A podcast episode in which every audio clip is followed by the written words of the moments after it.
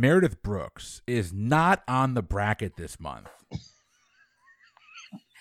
and if you can't tell, the opening to every episode of this month's Boozy Bracketology will, will be me complaining about a particular one hit wonder that did not make the bracket.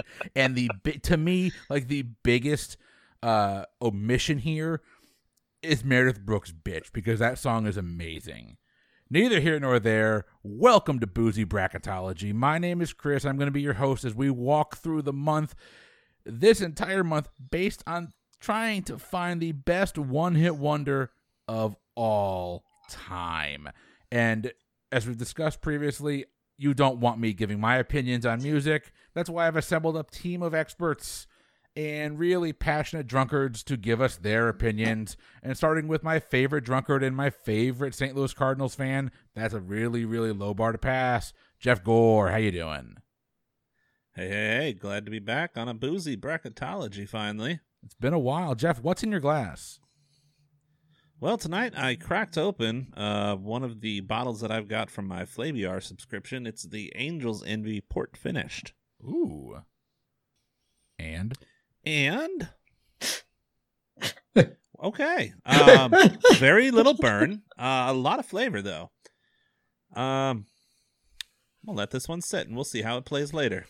Uh, yes, we will. Speaking of seeing how it plays later, Mike Mott in Huntsville, Alabama. How you doing, sir? And what's in your glass? I am doing well, especially because it is a new month. I'm no longer following Chris on his beer cleanse. I am back to beer. I have a lovely Westbrook Brewing Company has a Imperial India Pale Ale called Three Claw.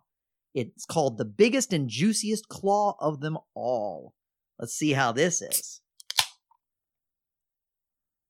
Mmm, that's so good. Oh, that's really good. What is that? Right, there's a flavor right at the end. I'm really, really terrible at identifying flavors, but there's a little, there's a citrusy something, or maybe it's like a pineapple flavor right there at the end. That's just really good. This is this is an excellent imperial IPA. It's not too bitter. Uh, it goes down smooth, dangerous because it's eight eight percent ABV. Uh, should be a fun night. I love the fact that the beer popping has become synonymous with this podcast. Like, even Steven with his caffeine-free Diet Coke or whatever he's drinking always has a soda soda, uh, soda can popping. Speaking of things popping, Marissa, how you doing? What you drinking? What the hell is that? I'm working here. I'm working as hard as I can. I'm doing okay, and I have a 40 of water tonight. Well, one of us has got to be sober to drive this boat home. Might as well be you, because yep, God knows usually it won't is, be right? me. no, will not be me. I am mixing uh, cheap whiskey with Diet Coke tonight. I have got my Walking Dead Spirits of the Apocalypse whiskey. Um, I would call it bourbon, but I don't know if it actually qualifies as bourbon. Um, what do they call it? No, no, it is. It does technically qualify as bourbon. Um, mixing that with a little bit of Diet Coke. And speaking of things I like when I've been having some cheap whiskey, Sarah, how you doing? What you drinking? Speaking of things most people like when they have cheap whiskey, I am doing well. Um, my beer's description also included the word juicy, Mike, which was amazing. Nice. This is the Wonderland Nectarine Ale from Sierra Nevada Brewing Company. And it is a juicy golden sunset of a brew, bold hop flavor, and a bright burst of nectarine. Uh, first time I had it, it's a little strange because your drink is a bunch of hops, and then about a minute and a half later, that's when the nectarine hits you. So, uh, overall, though, I mean, there's not a lot of beers that I won't drink. So, yeah. here we have it. That sounds delicious. Mm-hmm. And speaking of delicious, we're going to our last guest. You're, you're the master of the segues tonight, man. and this is our bracket master, Jeff Woodhead, my friend. How you doing? What you drinking? I am doing well. I'm drinking the uh, West Coast IPA that is uh, on tap downstairs from uh, R&D Brewing right here in Raleigh, North Carolina about a mile and a half from the house. So, uh, uh, cheers. Uh, as Chris, you mentioned, this is my bracket, and uh, apologies for the Meredith Brooks omission. Uh, the 90s were probably the strongest of the uh, the four regions, and there were some real painful cuts that had to be made there. Uh, unfortunately, Meredith was was one of those cuts. So it goes. So it goes. Jeff, you're a sinner and a saint, and you should feel ashamed. Sorry, Chris, I'm stomping on you. Mike. No, you're good. You're good. Jeff, so we know these brackets aren't easy to put together because most of us on this show have already put one together. So walk me through the logic here. Are there themes to the brackets, to the quadrants, and uh what was the methodology? So the idea behind the one hit wonder is kind of a little bit nebulous weirdly it's this this idea of the gatekeepers of america's monoculture that you know that uh, existed for the 50 years between 1960 and 2010 uh, occasionally just kind of acted like the dog in up and went squirrel and something interesting. And whether it was some really cool thing from overseas or just some novelty or some song from a genre that doesn't get a lot of play on pop radio but that people really into. For whatever reason they just decided oh this song's going to be a hit and forgot promptly forgot about that particular band immediately afterwards. So the idea here was that you know it split things up into four regions of time the 60s and 70s which will be tonight's uh, uh, episode and then you know future regions of the 80s the 90s and the 2000s uh, the naughties i suppose um, the uh, the methodology here was so this is partly data driven there's uh, a guy who actually went through and did the legwork on finding all of the songs that had by bands that had one top 25 hit and then nothing in the top 75 for the rest of their career. Uh, I felt like that left out a lot of bands because there there are plenty of these bands here on this list that had uh, you know, hits in the mid 40s or mid 50s. Uh, I think Tommy Tutone actually had a, a song that reached the uh, the the heights of 38 after uh, after 867530 um, but in in in general, these are bands that just you know had the one number one, number two, top ten hit, and just never reached those heights again. Uh, so it grabbed a few from that data-driven list. Uh, it grabbed a few from uh, a list that Wikipedia put together on you know places where numerous different publications, like everybody's calling them a one-hit wonder, uh, put together a list of songs and then trimmed out some ones that I felt just didn't fit. Like by both data driven and uh, popular assumptions, the Grateful Dead are a one hit wonder. They had one top 10 hit, Touch of Grey, in 1987, and nothing else charted higher than, I think, 67th, where uh, wh- wh- which is where Truckin' hit. But if you're going to call the Grateful Dead a one hit wonder, you're a goddamn fool. So you had to kind of look around some bands like that. Um, and ended up with a list of 68 songs that I thought was pretty reasonable. Um, then seeded each in their their regions according to uh, modern relevance, by which I mean Spotify streams. Uh, Yep. The the one through 16 ranking is literally just the streaming ranking on Spotify for each of these songs. Uh, so that's how the bracket was assembled. Uh, I think it's a uh, a fun little tour through uh, America's monoculture. May it rest in peace. yeah. Uh, and uh, I hope you all enjoy it. I think we're all going to enjoy it because we're starting here. And the order tonight is going to be Jeff Gore, Mike, Marissa Gore, Sarah, then Jeff Woodhead. Jeff Gore, you are starting us off in the play in game. We have two 16 seeds. Vicki Lawrence's The Night the Lights Went Out in Georgia, taking on Mark Dinning's Teen Angel. Jeff Gore, what do you think? Well, this is a fun one um, because I don't think at all. Um, just flip a coin on this one, and I went with Teen Angel. Teen Angel, not Earth Angel from Grease, has picked up a vote. Mike. Jeff, Jeff Gore picking uh, 16 seed play-in games the way most of us pick them when we're filling out actual NCAA brackets. And by the way, wasn't it so nice to do that again this year? no, I somehow I I honestly I never heard either of these songs before this bracket, at least not in any way that I can remember. And to be honest, neither one of them is really my cup of tea. But the nights the light went out in Georgia, I had at least heard of, and frankly, it's to me it's way more incisive. I think it's going to stick with me way longer.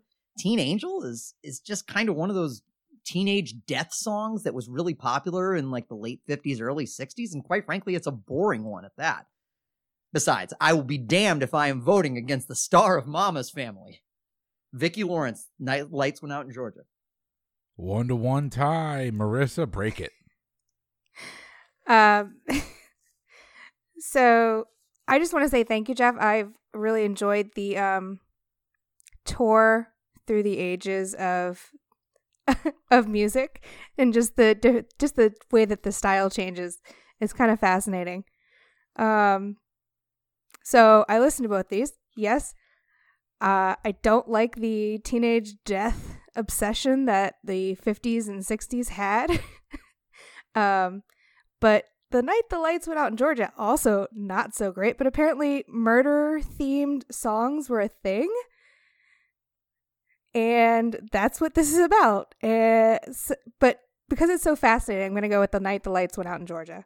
Vicki Lawrence has got a two to one lead. Let's see if she can take home a win. Sarah. I think she will.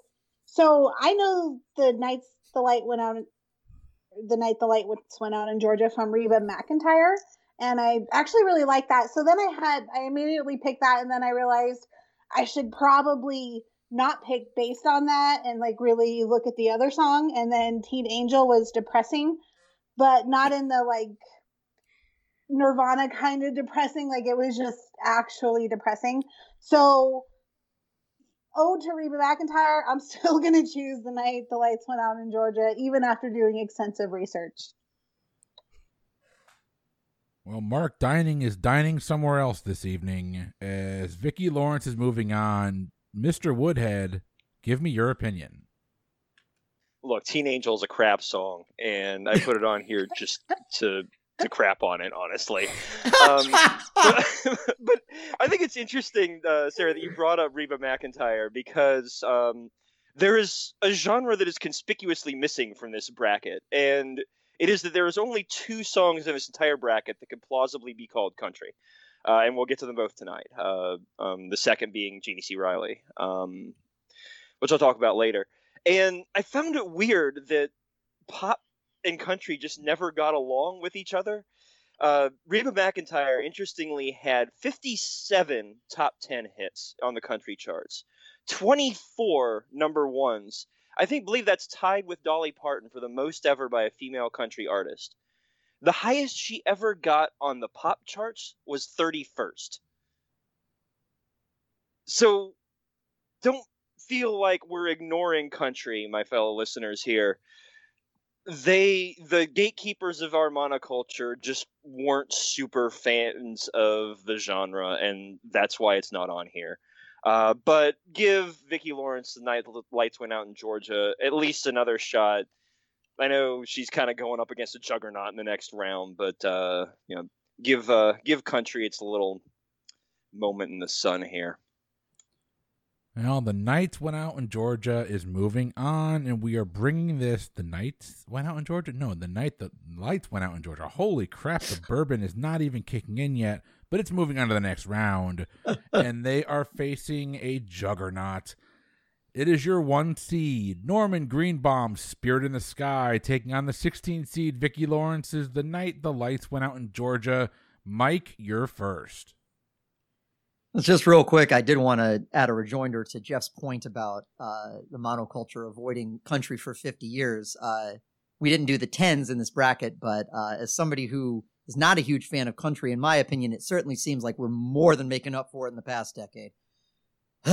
um, Yep. But that's that. That said, that's that's not what we're here to talk about. Uh, you know, I, you guys both described uh, Spirit in the Sky as a juggernaut, I was a little surprised to see it as a one seed, but then I was then I thought about it. I'm like, I'm not sure what else goes here. I think that I think the 60s and 70s it's interesting because I just don't think there were as many bands at the time, so there weren't as many one-hit wonders. That's that's all I can figure. Um or maybe it's just that the decades further removed for for us. I I don't know. But anyway, I don't know how much legs it's going to have in this overall bracket because it's not a song that I'm personally a huge fan of, but I think it's definitely the winner here. I mean, that guitar riff is instantly recognizable, like, and and I do love like that that kind of delay effect that it has going for it. Um, I think that most people when they hear that they immediately know the song, but I didn't even know what the song was called till it popped up on Rock Band, uh, but ten years ago, whenever the hell that that whole trend was. But you know, I think that it's definitely got to beat uh, the night the lights went out on Georgia, though. I mean,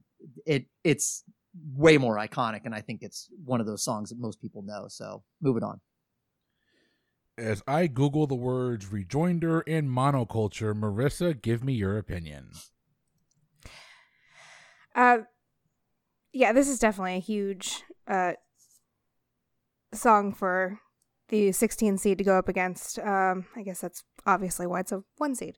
Um, it, this is hand, this is hands down Spirit of the Sky. I mean, for me, I, I instantly think of Apollo 13 or uh, Guardians of the Galaxy. um, but yeah, I it's Spirit in the Sky, please. And that's a two to nothing lead for Spirit in the Sky as we bring it over to Sarah. It is a three to nothing lead with me. Uh, again, too, I every when I was going through these songs, they all reminded me of either a movie or a commercial. I mean, I can almost tell you there's a few stragglers, but for the most part, I feel like part of this could be Guardians of the Galaxy soundtrack. And I just I remember certain instances or certain movies with these songs. Again, like Mike said, the initial guitar riff, you can't beat it. So a little ode to country because I do love country and I love country during all of these times. So I'll throw that out there. But yeah, Spirit in the Sky. And 3 0, Jeffrey Woodhead. What do you think? So the first time I listened to the lyrics of "Spirit in the Sky," which I believe was the twenty uh, seventh listen through, because the first twenty six times you're listening to this song, you're just stuck up in this amazing, iconic guitar riff that uh, that Greenbaum kind of borrowed a little bit from John Lee Hooker, but it's all right. Uh, ZZ Top would later borrow it from him, so we're all good there.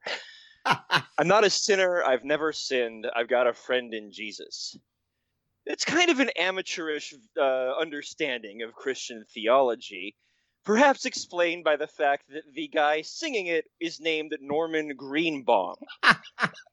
if that name were any more Jewish, it would be sitting in a New York deli eating a lox and schmear bagel, feeling guilty about not calling its mother. in, in fact, in future interviews, Norman Greenbaum, who of course at the time was and remained till his dying day an Orthodox Jew, uh, gave interviews about this song. He'd say, "Yo, yep, I flubbed that line. I just I had no idea what I was talking about. I just wanted to sing a song about Jesus because I was inspired by cowboy movies, and yep, I messed it up. Sorry, guys." Which I love. The guy, the guy is just like the most chill person about this you could imagine. Um, but give my vote to Spirit in the Sky, Norman Greenbaum. It's a great song uh, and, and, and deserves to be moved on. Well, as we sit here and ponder what Jeff's religious upbringing was like, let's bring it over to the other Jeff. Jeff Gore, what do you think? Yeah, this one was obviously easy uh, due to the fact that everyone else has already picked it. Um, I'm also going with Spirit in the Sky, but also because of that guitar riff um, in high school, when I decided that I needed to learn how girls worked, I decided that I would use a guitar to try to do that. Um, and, and I actually had the luxury of having this old like 80s style guitar that had a amplifier and speaker built into the body of the guitar, and it was just crap. But one of the sounds I could replicate was that kind of heavy, grungy intro to Spirit in the Sky because I really couldn't play anything else. So I could hit those three notes pretty much on time most of the time. Um, so for me, it's Spirit in the Sky. And we know why Jeff was a lady killer in high school. Spirit in the Sky is moving on. that did not work for me, Jeff. I don't know if it worked for you. and we're going to the eight and nine seed matchup here. We've got the eight seed, the Shocking Blues Venus, versus the nine seed, nine seed, the Starland Vocal Band's Afternoon Delight. And speaking of delights, Marissa, tell me what you think. Oh, do I have so many, so many thoughts on this song. um, can we talk about the lyrics? Well, okay, both these songs. Venus is fine. It's it seems slightly racist to me. I don't know why, but it does because the one lyric is she was uh black as could be or something like that. I forget what the lyric is exactly. But Afternoon Delight it's just about an afternoon hookup. and just, I don't know. But I went with Venus because it's more catchy. Venus picks up a vote. We're going to bring this one over to Sarah. I just know in listening to these two, I kind of had the opposite feeling on them. It, it was kind of a tough call as far as this group group of songs.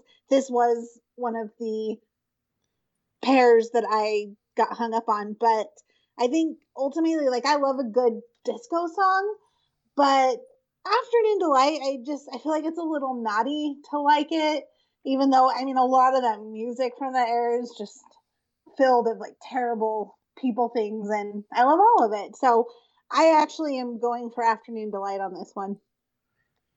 Well, we know what Sarah's favorite pastime is. Let's bring it over to Jeff.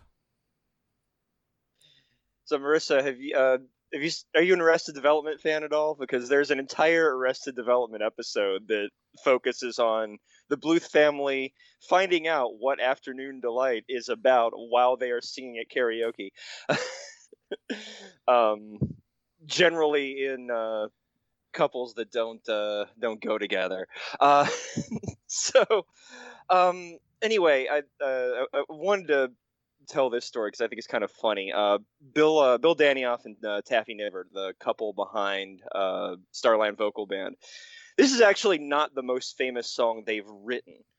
Uh, the, the most famous song they've written came to Bill Danoff as he was driving from his home in Northwest DC up to uh, Rockville on what was then and is very certainly not now a winding two lane road he started humming a tune, wrote a song. He originally wrote it about uh, Massachusetts, but they were hanging out with a guy from West Virginia named Chris Sarandon at the time.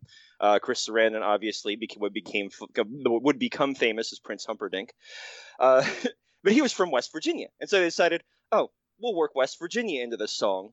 And then they so they wrote the song. Then they gave it to their friend John Denver, who sang it and made Take Me Home Country Roads one of the most famous songs of all time. I just found it hilarious that the couple behind Afternoon Delight also wrote Take Me Home Country Roads. now you know. I was going to vote for Afternoon Delight just because of that, but then I actually listened to all of these songs and I actually kind of liked the Shocking Blues version of Venus.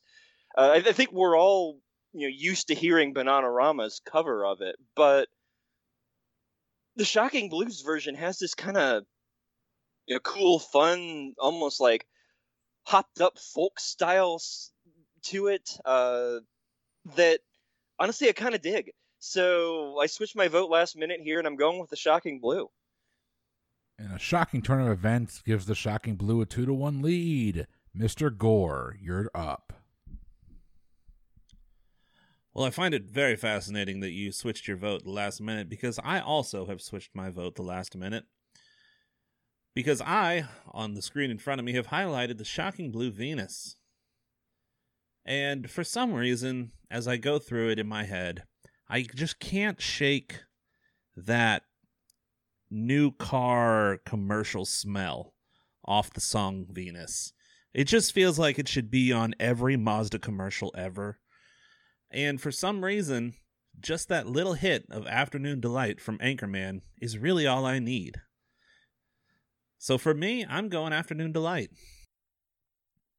And ladies and gentlemen, this is our first two to two tie. And as a reminder to our listeners, whenever there's a two to two tie for each round of the tournament, every single person on the show is given a buzzer beater that is a quick 30 second statement they can make to try and sway the last voter to vote whatever way they want them to.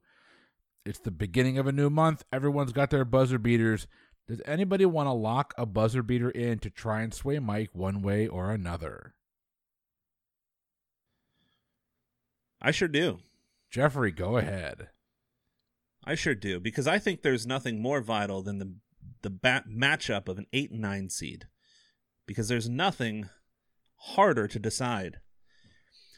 What you need to know is that in the 70s, David Letterman actually spent some time shooting with the Starlight Vocal Band and probably sang this song on their TV show with them. I need you to now think of David Letterman, a big old bearded man in his 70s now, singing Afternoon Delight. Oh, the buzzer beater has been lodged. The ball is in the air. Mike, make your decision. Wow, that's that's that's an image that uh, I kind of wish I had more time to linger on, but alas, I have to make my choice now. Um, no, a lot of people said a lot of things uh, that I had thought too. Uh, I was definitely going to bring up uh, the the featuring of Afternoon Delight in both Arrested Development and Anchorman. That's been mentioned. Um, and I was going to mention that I'm much more familiar with the Bananarama version of Venus. Uh, and and going back and listening to the Shocking Blue version, uh, similarly to to Jeff, I actually found that I really dug it for sure. It's it had a nice little groove. Uh, I, am a sucker for a song with an organ. Uh, don't ask me why, I just am. Uh, that's why I love the animals. Um, but I feel like there's a core conundrum here. And I think that it is what is the essence of a one hit wonder? Is it just the song itself? Or is it also the way that that song has pervaded pop culture? And I think you have to have at least a little bit of the pop culture element. And I think in that respect, you've got to give it to Afternoon Delight here. I think I, I, we mentioned Anchorman and Arrested and Arrested Development and the way that it's featured. It's kind of been propagated through pop culture by the fact that, uh, as s- several people pointed out, people don't recognize quite often what that song is about right away. And quite frankly, once you do, you kind of go, "Yeah, who doesn't love a little Afternoon Delight?" So. Uh, I am actually going to give my vote to Afternoon Delight and uh, move it on to the next round. Afternoon Delight is moving on to the round of 32, and we are moving on to your 12 5 matchup. We have got your five seed, the Sugar Hill Gang's Rapper's Delight. Wow, two delights in a row. Taking on the 12 seed, Alicia Bridges, I Love the Nightlife. And I would love for Sarah to give me her opinion. I would be delighted to tell you. this was another one that I, I kind of stopped on because I guess I said earlier I love a good disco, but ultimately it came down to this for me. Alicia Bridges is not Earth, Wind, and Fire. You give me Earth, Wind, and Fire September any day. That's my jam. Rapper's Delight. I mean, come on, it's Rapper's Delight. There, there's so much in that song, and I think ultimately that song in itself spawned more influence in music over time. Now, I, I have beef because I feel that there's only two bands that have earned the right to have ridiculously long songs. So I, I don't give them any credit for that. But I mean, they're like the hippity hop, and you don't. I mean, you got to go Rapper's Delight. Rapper's Delight picks up its first vote. Mr. Woodhead, give me your opinion. So I, I uh, actually just wanted to say, starting off, Jeff, uh, I was actually compared in terms of my looks to David Letterman a lot as a middle schooler. Uh, so now I'm picturing middle school me singing "Afternoon Delight," and that is uh, um, an image that nobody wants in their head. You're welcome, listeners. Uh, Can confirm. Any anyway, uh, what we have here is uh, a song that is a sort of mediocre disco song versus a song that literally introduced the wider culture to an entire genre of music.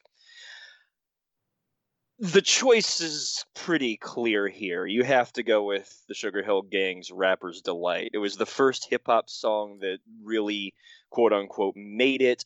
Uh, every rapper who has since made it owes his or her career to the popularity of Rapper's Delight and how well it caught on with the culture at large.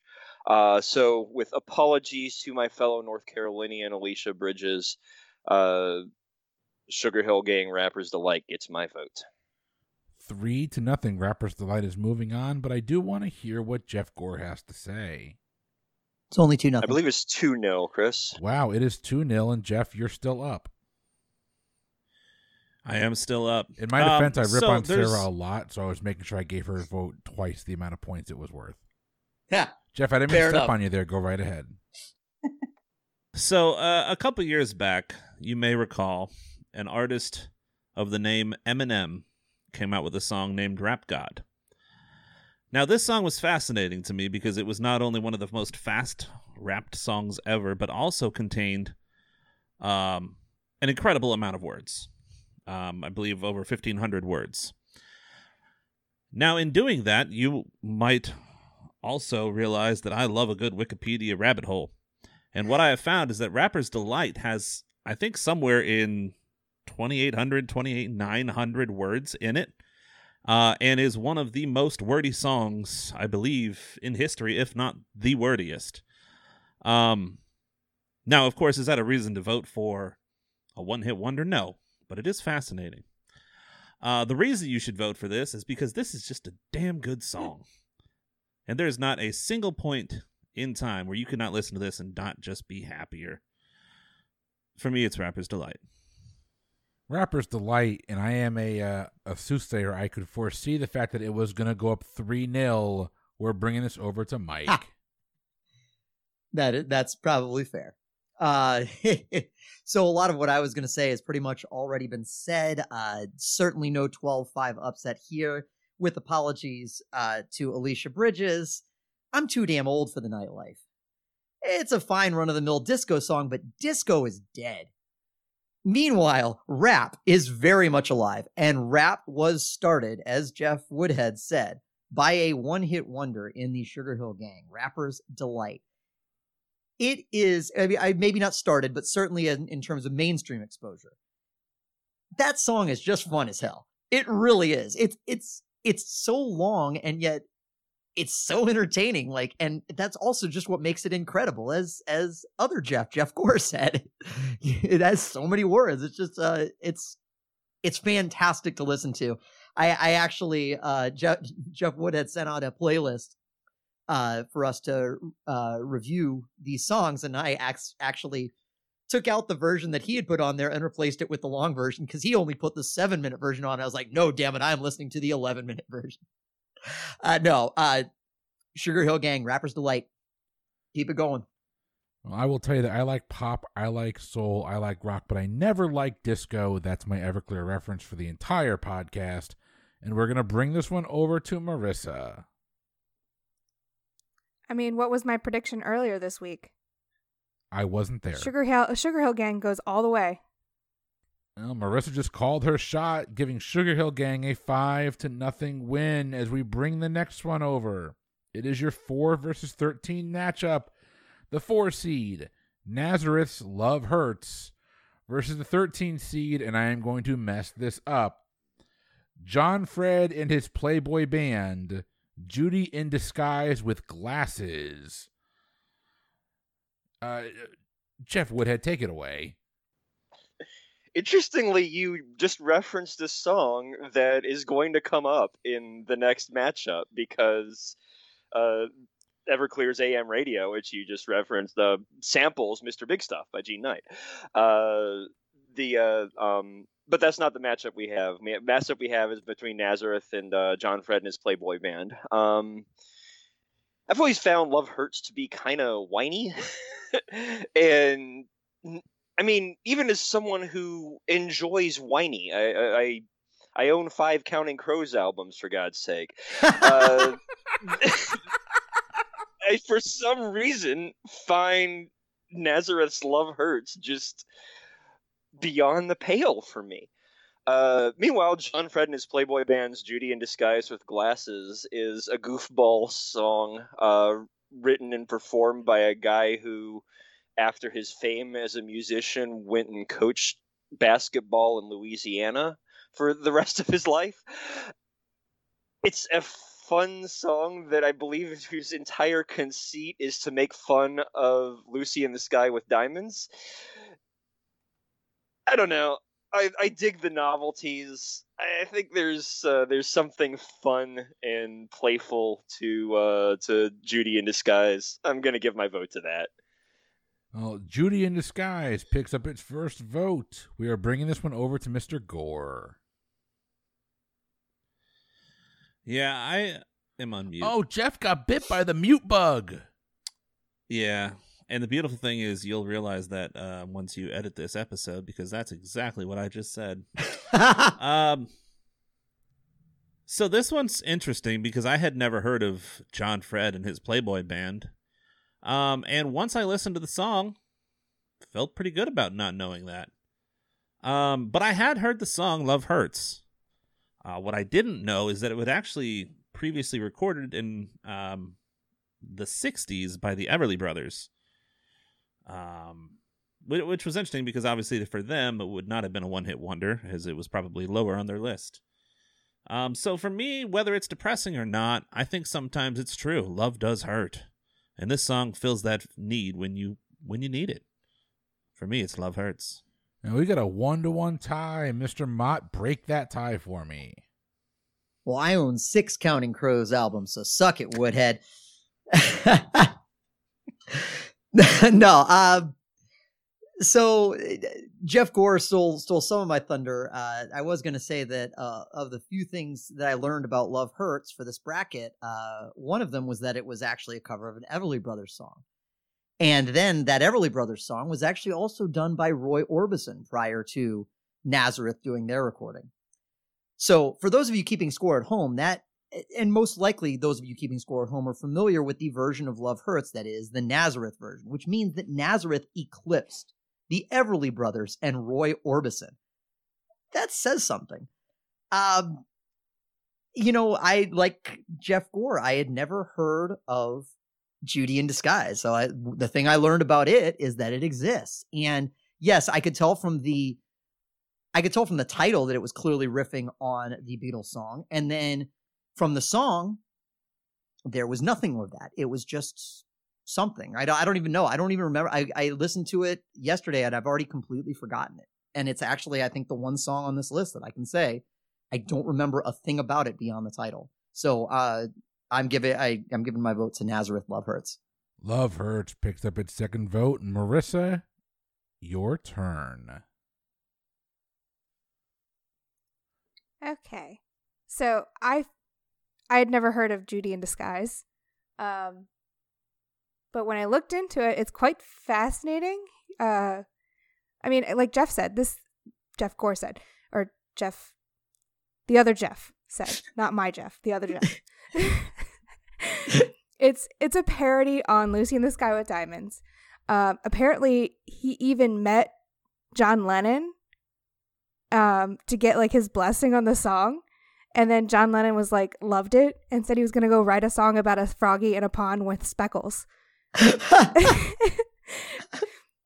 but, you know, even with the fun parody, I don't know. I'm still going to go with Love Hurts. and Love Hurts is moving on to the next round, but I do want to hear from Sarah. I don't really have much more to say on this one. I think everybody was right. So I was going to vote Love Hurts. I'm still going to vote Love Hurts, and it's already moving on. So let's let it. With a 4 to 1 win, Love Hurts moves on to the round of 32. This is going to bring us over to our 6 11 matchup Jean Knight's Mr. Big Stuff versus Jeannie, Jeannie C. Riley's Harper Valley PTA. I'm hoping I said that second name correctly, even though I said it twice. Hopefully, one of those was right. Neither here nor there. Jeff Gore, get us started. Uh, yeah, I love Mr. Big Stuff. Um, that's a song I did not need to uh, really listen to on this list because it's just a great song. Um, Harper Valley PTA, I have actually heard several times over the years, um, and just couldn't shake the feeling of uh, forgetting it over and over. Um, so I listened to it again, and uh, and and realized exactly why that happened. Um, for me, it's Mr. Big Stuff.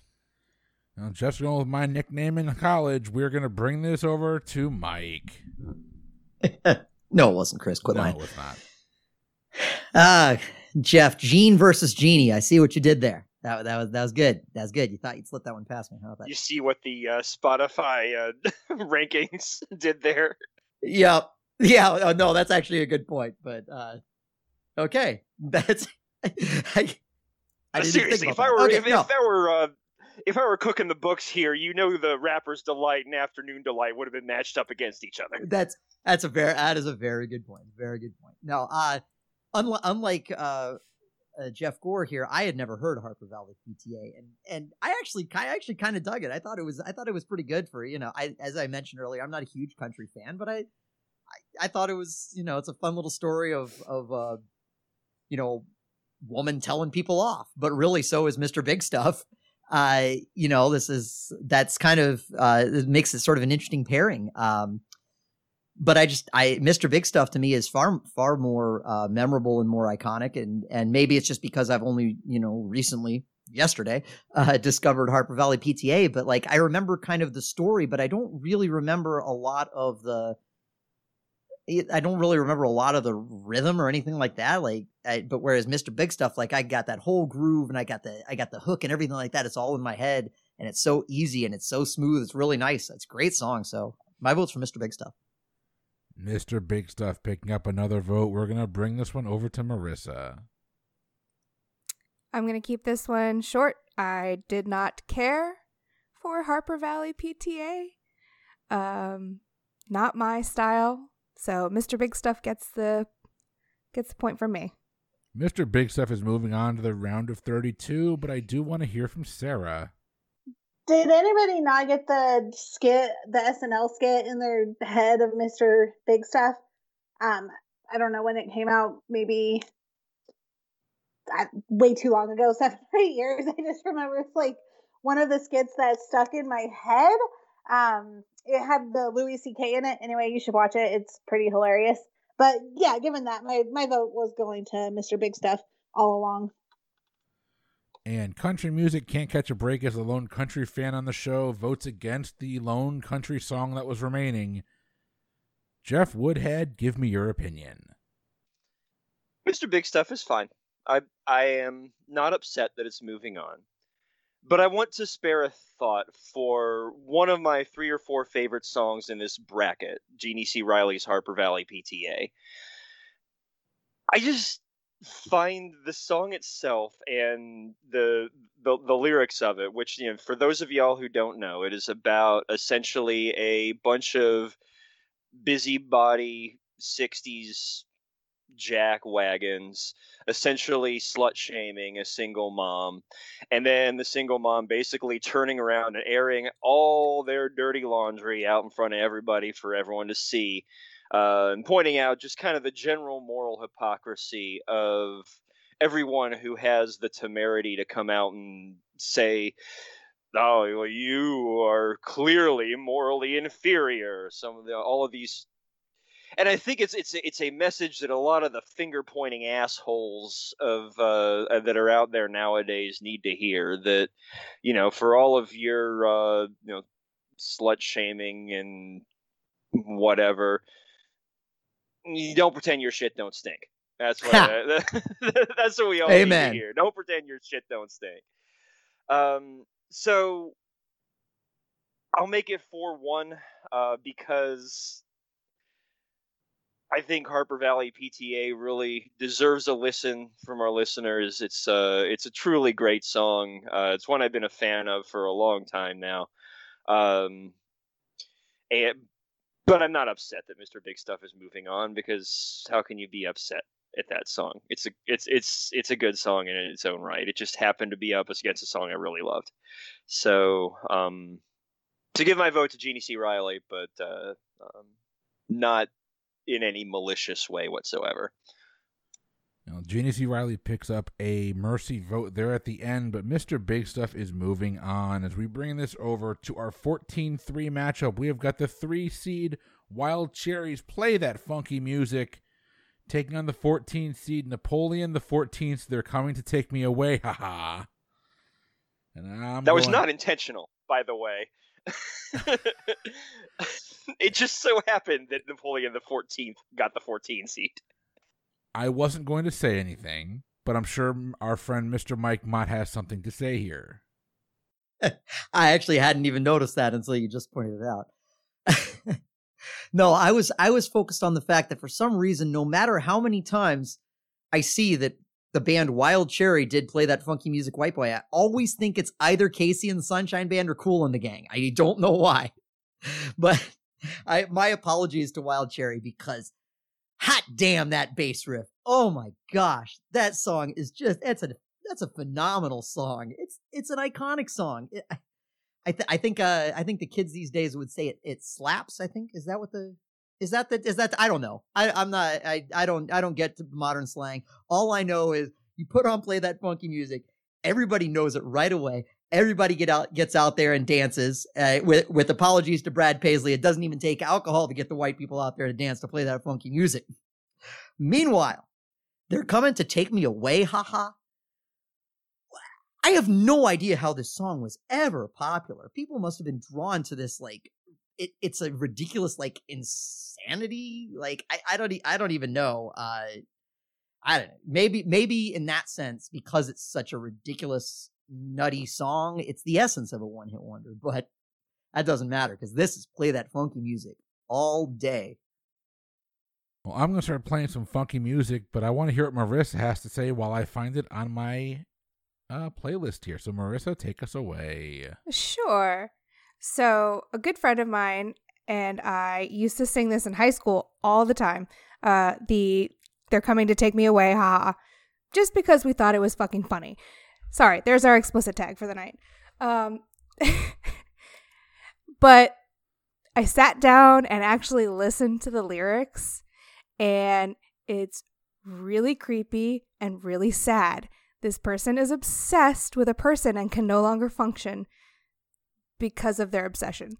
Um, and to put this up against play that funky music is just, it's not fair. it's not fair because that that song is just too fun. It's so much fun. Uh, so this is play that funky music. A two to nothing lead for Wild Cherry. Sarah, are we sending home Napoleon the Fourteenth? We are, and I don't even feel bad about it. That song just makes me uncomfortable. I listened to it again for this, and I'm still uncomfortable all day play that funky music. I like Mike said, to this day, that song comes on and you're immediately in a better mood. I don't know anyone that isn't. So, hands down, play that funky music. And as they cue up the ABBA hit Waterloo, Mr. Woodhead, give me your opinion. So, uh, Marissa, I, I, do want to point out that uh, the Napoleon the Fourteenth song, he is not obsessing over a runaway person. Uh, as the last line of the, uh, the third verse makes clear, they'll find you yet, and when they do, they'll put you in the ASPCA, you mangy mutt. Yeah. He is obsessing over a runaway dog. Dog. Uh, yeah. Which he actually added just to try to make it a little less uncomfortable.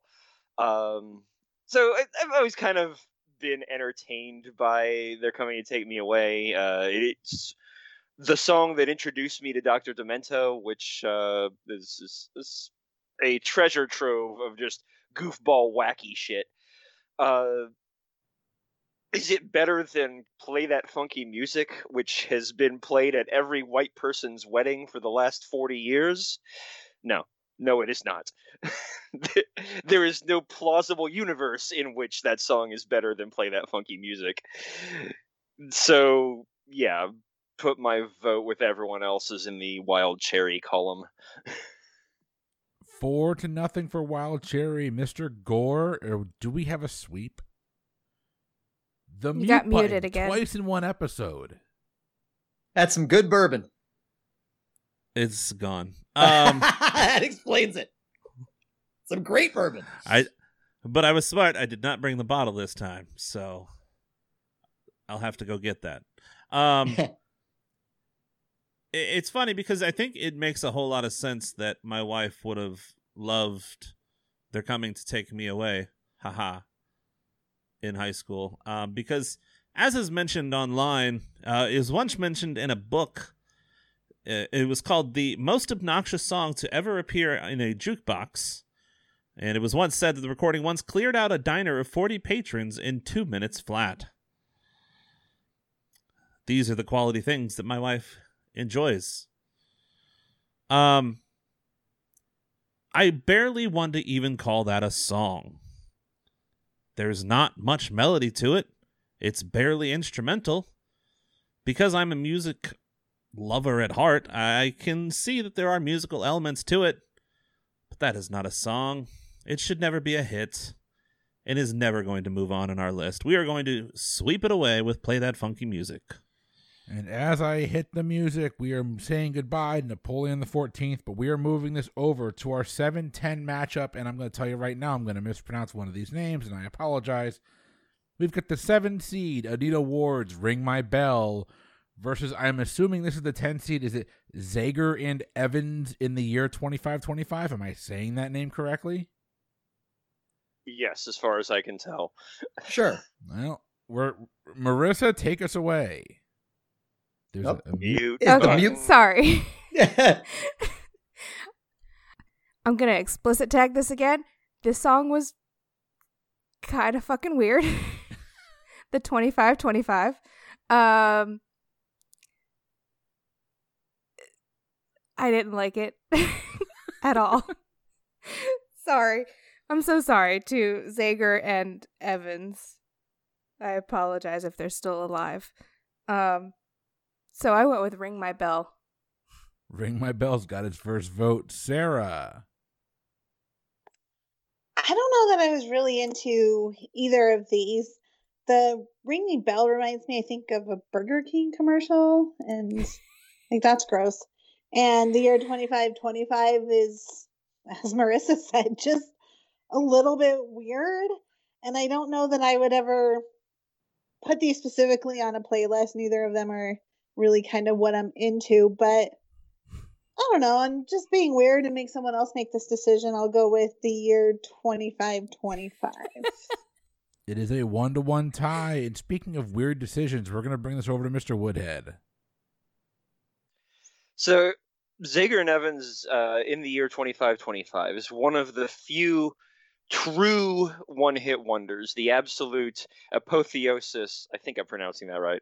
I've only seen it spelled of one-hit wonderness, where a song reaches number one, and no other song by that band has even cracked the top 100. Uh, there's only a few of those songs. Uh, in the year 2525 is one of them and I had never heard it before putting together this bracket.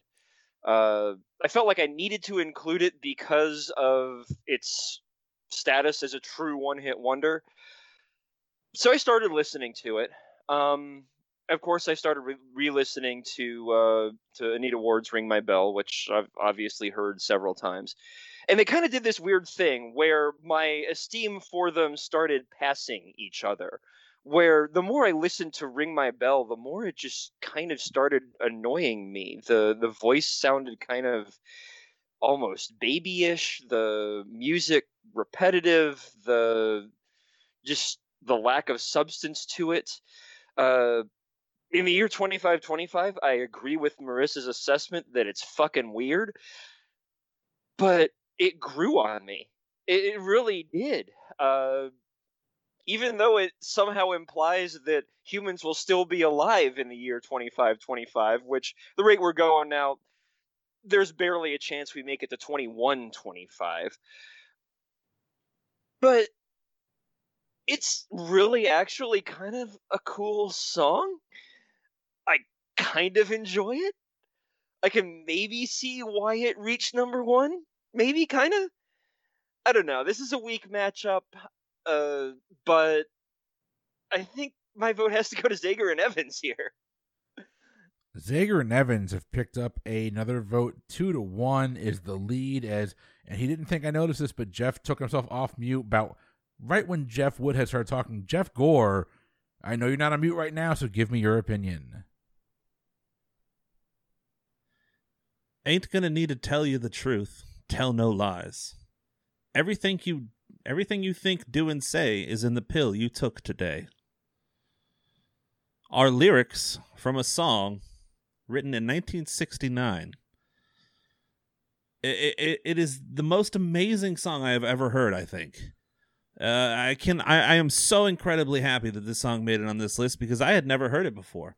I actually have somewhat of a uh, general enjoyment, excitement for these kind of Western trumpet heavy, um, very kind of um, uh, rhythm driven songs um, in the in the uh, Ennio Morricone type style. Um, you might hear something like this in the the good, the bad, and the ugly. Um, but this song captured just this wild post apocalyptic you don't even need arms. You'll just be fed by some mush or something. You won't even need to think. Uh, this song is brilliant, and I am going to add it and listen to it so many times. For me, Zager and Evan takes the cake in the year 2525. Well, as Jeff has me yearning for the t- the days when we're the eight when we are on a ship in WALL-E, we're gonna bring this over to Mike. So I was kind of looking forward to being the decisive vote here, but uh, now I'm glad I don't have to be. Uh, but I am going to make it a bigger a bigger blowout. Uh, I am amazed that it took uh, Jeff Woodhead more than one listen to ring my bell to find it annoying. That boo sound was two fucking minutes of that boo sound before it finally went away, and then they brought it back, and they kept bringing it back, and I just I wanted to go insane. And I, I, I thought they were gonna come and take me away. Haha. I mean, oh gosh, that song is so, and it's eight minutes long. Sweet, merciful Jesus. In the year 2525, I, I thought it was pretty interesting. I thought it was kind of a cool song. It has sort of this moody blues esque orchestral vibe. Jeff mentioned he thought of Morricone. Uh, you know, and the lyrics are it's got that it's got that sci-fi thing i thought it was really interesting uh, so i'm glad it's moving on uh, and i'm going to give it the four to one victory. A four to one victory indeed as zager and evans move on to the round of 32 and that is going to bring us to our last matchup here this evening. We have got your two seed the looking glasses brandy you're a fine girl taking on the 15 seed J. Frank Wilson and the Cavaliers' last kiss. Well, you know what? Let's get started with Sarah. Thank you, Chris. We're back to that teenage death song with uh, Last Kiss. But I'm going to be honest. So, the infomercial for the CDs, the malt shop memories, my dad had those. So, this song was not new to me. And I actually don't hate the song. Brandy, you're a fine girl. I love that song. So I'm the last person in the world to listen to Pandora on a daily basis because I have built just the sweetest playlist over so many years. And every day I play it at work, and every day Brandy, you're a fine girl is on my playlist. And so, given those two, I, I don't actually hate Last Kiss, even though it is a sad teenage death dying song brings back those malt shop memories, as they say. But all day long, I mean, I'm a little mad at Guardians of the Galaxy 2 because he like talks out the lyrics, and then every time I listen to it, I talk out the lyrics in my head. Uh, but I'll go, I'll live. And uh, my vote is Brandy, You're a Fine Girl by Looking Glass. Brandy, You're a Fine Girl has a lead. Jeff Woodhead, your turn, sir. So Pearl Jam had a lot of wonderful singles over the course of their career. and I really only found one completely and totally unlistenable. Uh, the one I found unlistenable was their cover of J. Frank Wilson, The Cavaliers' Last Kiss. It's completely sappy and horrible and just I, I can't even describe the way that it makes my insides want to melt out of my body and not be there anymore. It is by far the superior version of this song. I didn't think that J. Frank Wilson, the Cavaliers' original, could possibly be worse. But oh my god! Meanwhile, it's up against another one of my favorite songs in this entire bracket Looking Glass's, Brandy, You're a Fine Girl. I used to sing this karaoke. I actually had to used to have friends that would sing at karaoke, and I would get up there and sing the background vocals. And it was just a shit ton of fun, probably because I was about three or four beers in at that point. Looking Glass's, Brandy is a song that manages to be both fun and interesting and well written and well crafted. It's clearly the superior song here. Clearly. Not even close, guys. Come on. Give it to Looking Glass. Looking Glass has another vote. Mr. Gore, you're up, sir. Uh, so this one's fun for me. I actually help run a pseudo alternative music Facebook group on Facebook. Nailed that. Uh and, some of the stuff that we like to uh, pick out and find is, you know, somewhere along the lines of vaporwave, chillwave, a lot of these types of alternative musics. Uh, but the one thing that I can never shake, and my wife can attest to this, is yacht rock. If there is a chance in life, I will turn on a yacht rock playlist. And in any yacht rock playlist, I expect Brandy to be there. Because she is a fine girl. And she will always be there for me. Um, I love this song. I love the uh, the music around it, the the whole idea of this style of music. Uh, so for me, without a doubt, it has to be Brandy. Brandy, you're a fine girl, picking up another vote.